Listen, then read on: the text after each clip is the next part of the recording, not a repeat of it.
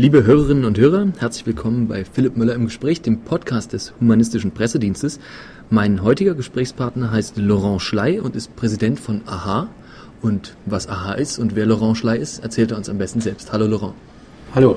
Du bist hier als Vertreter der Organisation AHA. Sag uns doch einmal, was ist AHA, wofür steht AHA? Ja, also zum Beispiel muss man erstmal sagen, dass das AHA Luxemburg ist. Es gibt mhm. auch eine Organisation AHA im gleichen Bereich äh, in Österreich. Äh, AHA steht für äh, die Allianz von Humanisten, Atheisten und Agnostikern und, und, und. Da könnte man eigentlich noch erweitern, alle anderen, die nicht religiös sind, mhm. Skeptiker und so weiter. Und äh, wir haben uns jetzt äh, äh im Mai äh, dieses Jahres gegründet in Luxemburg, um äh, eine, sage ich mal, eine Kultur von Aufklärung und Humanismus zu thematisieren in unserem Land und da ein bisschen was sage ich mal, gegen den Einfluss der, der katholischen Kirche bei uns dann hauptsächlich äh, zu machen und ein bisschen Alternativen aufzuzeigen, äh, Lebenseinstellungen, wie man, äh, wie man da halt auch ohne Religion und ohne Gott, wenn ich mal so sagen darf, äh, leben kann. Du darfst das so sagen, ja. Lass uns dazu später nochmal kommen, vor allen Dingen zu der, zu der Situation in Luxemburg. Wer bist du? Sag uns ein bisschen was über dich und wie du zu dem Thema gekommen bist. Ja, gut. Also das ist ein ganz langer Prozess gewesen, wie ich denke ich bei vielen, die in, in diesem Bereich äh, tätig sind. Also ich bin aufgewachsen typisch wie der typische Luxemburger äh, in einem katholisch erzogenen Elternhaus und äh, das Ganze ist mir war für mich immer eigentlich äh, recht etwas rätselhaftes, was mich äh, beschäftigt hat. Ich habe nie sehr viel davon gehalten, muss ich sagen. habe mich auch irgendwann im, im jugendlichen Alter davon distanziert und dann äh, über mein Studium äh, in der Biologie halt äh, auch äh, mit Evolution viel mehr äh, zu tun bekommen und so weiter. Und über die Jahre hinweg äh, habe ich mich immer mehr, habe ich dann auch entschieden, aus der Kirche auszutreten und halt ähm, irgendwann auch gesagt, ja, jetzt musst du aktiv werden, nicht nur passiv austreten und das war's, sondern auch aktiv werden, weil der Einfluss bei uns der katholischen Kirche doch noch sehr, sehr groß ist. Gab es ein bestimmtes Ereignis, was dich dazu gebracht hat, aktiv zu werden? Ja, nee, Oder mehr die Summe? Eigentlich nicht. Es war mehr die Summe von, von vielen kleinen äh, Ereignissen, äh, wo sicherlich jetzt rezent äh, der, der, der Missbrauchsskandal äh, einer davon ist, aber äh, es gab sicherlich äh, sehr viele Dinge vorher schon. Ja.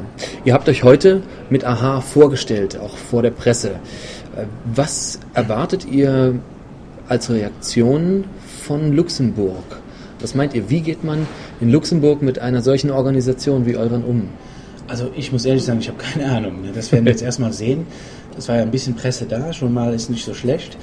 Und äh, man muss ja eines sagen, wir haben uns jetzt im, im Mai schon gegründet, jetzt haben wir äh, Ende Oktober wir haben die Zeit seit Mai genutzt, um uns als Organisation zu finden, zusammenzubauen. Auch äh, wir haben einen Flyer gemacht, äh, was Sie erkennen.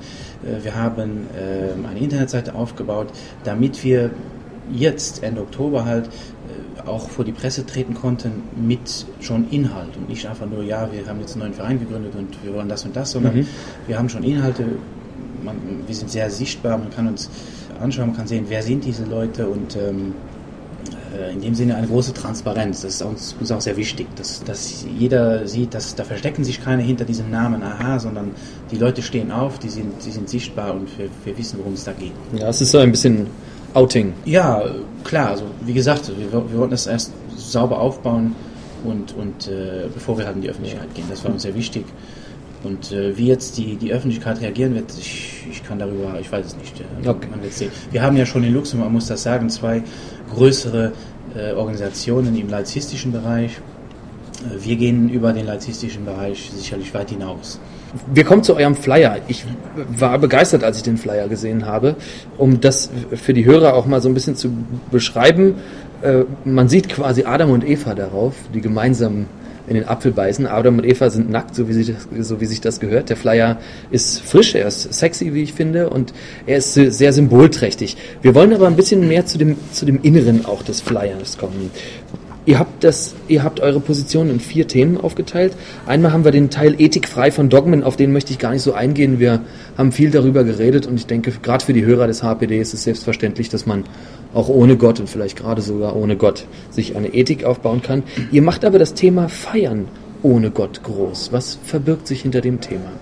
Ja, so ein Thema, was es ja auch in Deutschland schon, schon sehr viel gibt. Ne? Also, dass man einfach alternative äh, Zeremonien auch durchaus feiern kann, alternativ, humanistisch, wie man es halt nennen will, aber halt, was wichtig ist, nicht religiöse Feiern. Ich meine, es gibt Abschnitte im Leben, wie die Geburt, wie die Hochzeit, wie äh, den Tod, den Abschied. Das sind wichtige äh, Momente in, in, einem Leben oder auch für die Familie. Und ähm, das, soll, das soll auch gebührend oder bewegend, je nachdem, äh, gefeiert werden oder zumindest zeremoniell begleitet werden. Das ist schon ein, ein, ein positiver Punkt, aber dafür muss man nicht äh, den Glauben an, an irgendwas Übernatürliches ähm, und nicht Bewiesenes äh, dazuziehen. Man kann mhm. auch eine Zeremonie, eine Feier machen, ähm, ohne Religion. Ja, also ein Garten ist auch schön, ohne dass Elfen und Feen darin rumspuken. Genau, das ist äh, eine schöne Darstellung. Okay.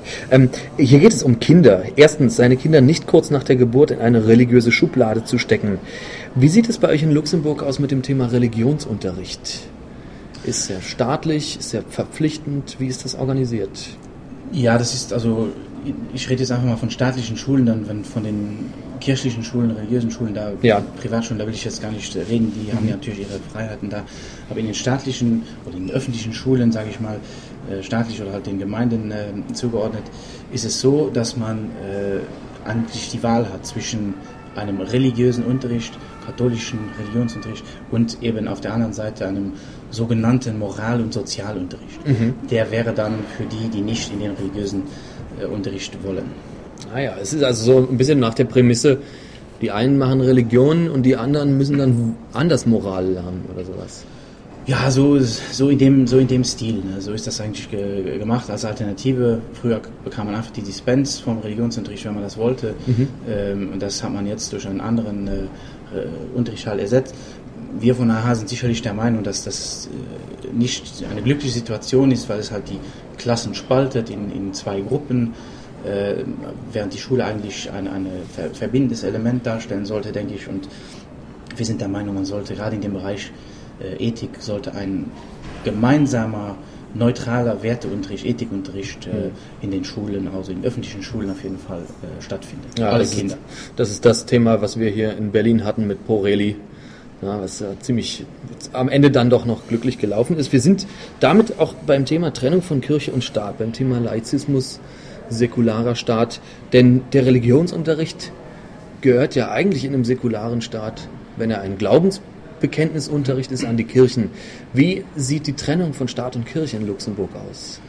Ja, in Luxemburg ist es generell so, ähm, dass äh, die äh, Religionsgemeinschaften und allen voran ganz massiv natürlich die katholische Kirche äh, praktisch integral vom Staat finanziert werden. Da sind zum Beispiel jedes Jahr über 20 Millionen äh, nur für die Gehälter. Jetzt mhm. zum Beispiel der, äh, der Priester und so weiter. Ähm, ein, ein laizistischer Verein Luxemburgs, die Liberté de Conscience, hatte äh, vor einigen Monaten ausgerechnet, dass es mindestens über 80 Millionen sind, die jedes Jahr vom Staat an die katholische Kirche fließen. Aber auch da ist sicherlich noch eine gewisse Dunkelziffer, weil die Transparenz in diesem Bereich doch nicht ganz so groß ist. Naja, ich denke auch, also was die, was die Finanzen der Kirchen angeht, äh, ist das Wort Intransparenz zumindest in Deutschland doch das Treffendste eigentlich. Carsten Frag rührt da ordentlich drin rum und hat auch einiges aufgedeckt. Aber ihr steht also in Luxemburg vor einer ganz ähnlichen Situation. Kirchen werden aus öffentlichen Geldern finanziert. Ja, auf jeden Fall. Und äh, im Vergleich zu Deutschland haben wir vielleicht noch einen anderen Nachteil. In Deutschland gibt es ja zumindest einen Teil der Steuern, die offiziell als Kirchensteuer mhm. äh, gelabelt sind, sage ich mal. Wenn man aus der Kirche austritt, kann man sich das sparen. Man hat also auch einen konkreten Vorteil, äh, wenn auch nur einen kleinen, aber einen konkreten Vorteil vom Austritt. In Luxemburg ist es nicht so, da gibt es keine offizielle Kirchensteuer. Das heißt, selbst wenn man aus der Kirche austritt, wie das in den letzten äh, zwei Jahren über äh, 1700 äh, Menschen gemacht haben, hat man davon keinen Finan finanziellen Vorteil auf jeden Fall. Wir kommen nochmal zurück zu eurem Verein, aha, die Allianz der Humanisten, Atheisten, Agnostiker und so weiter, sage ich jetzt einfach. Ja. Ähm, du bist ja Präsident des Ganzen. Sag uns doch noch ein bisschen was zu deinen Kollegen und vielleicht auch dazu, wie euer Verein zusammengekommen ist, wie ihr zusammengekommen seid, wie das Ganze entstanden ist. Ja, das ist auch ein sehr, sehr langer Prozess, muss ich sagen. Äh, ich würde sagen, seit, seit über zweieinhalb Jahren, drei Jahren fast, äh, haben wir unter, in, in, vielen Einzelgesprächen, in vielen kleinen Gruppen über dieses Thema diskutiert und immer hat sich immer mehr hat sich rausstilisiert, dass man vielleicht doch in Richtung eines Vereins gehen sollte. Das war mal das Erste. Und ähm, dann mit der Zeit hat sich einfach, haben sich halt Leute rausgeschält und haben, haben wir uns zusammengesetzt und gesagt, wollen wir das jetzt nicht machen. Und äh, es waren da halt zehn, die da jetzt äh, erstmal im, im, Vorstand sind oder im Verwaltungsrat, wie wir das nennen. Äh, was wichtig ist, ähm, wir sind eine sehr, also wir sind eine parteipolitisch neutrale Organisation. Das ist schon sehr, sehr wichtig. Äh, wir haben also jetzt nicht irgendwie eine Nähe zu einer bestimmten Partei in mhm. Luxemburg. Das mhm. ist sehr wichtig. Wir haben auch in unserem Vorstand ähm, äh, Leute, die aus, aus verschiedenen Partei, äh, Parteien also kommen, die sind natürlich bei uns privat engagiert, aber das zeigt auch schon trotzdem, dass wir da äh, sehr darauf geachtet haben, dass es parteipolitisch neutral ist.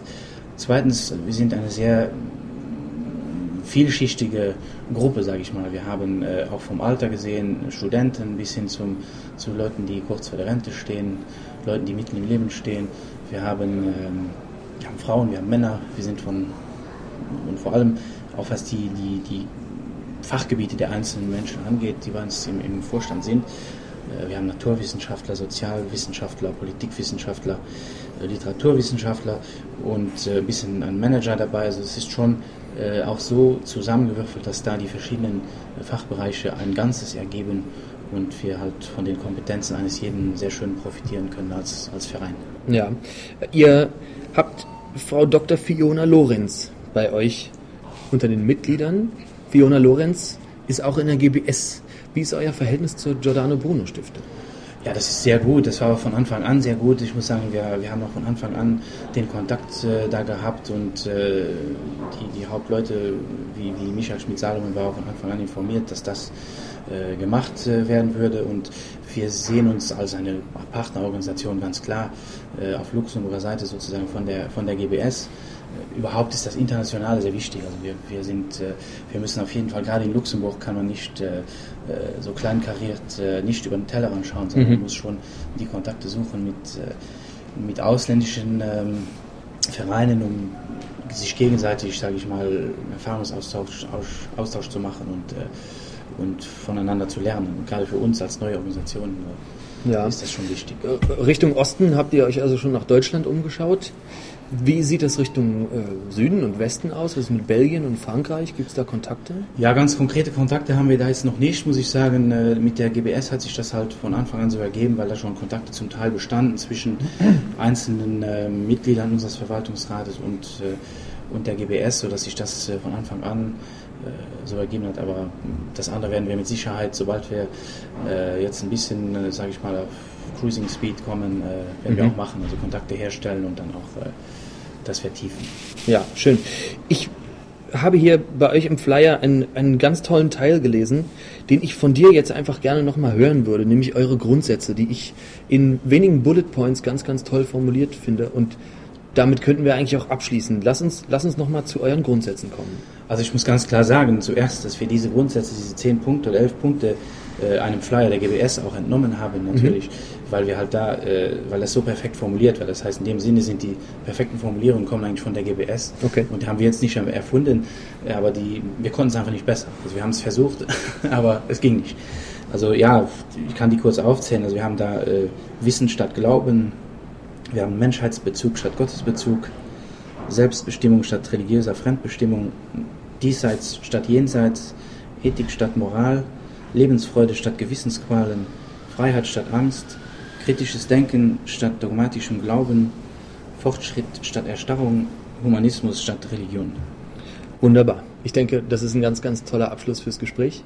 Laurent Schley, Präsident von AHA aus Luxemburg, der Allianz für Humanisten, Atheisten und Agnostiker. Ich bedanke mich ganz herzlich. Vielen Dank. Und wünsche noch einen schönen Tag und Ihnen, liebe Hörer, bis bald und auf Wiederhören.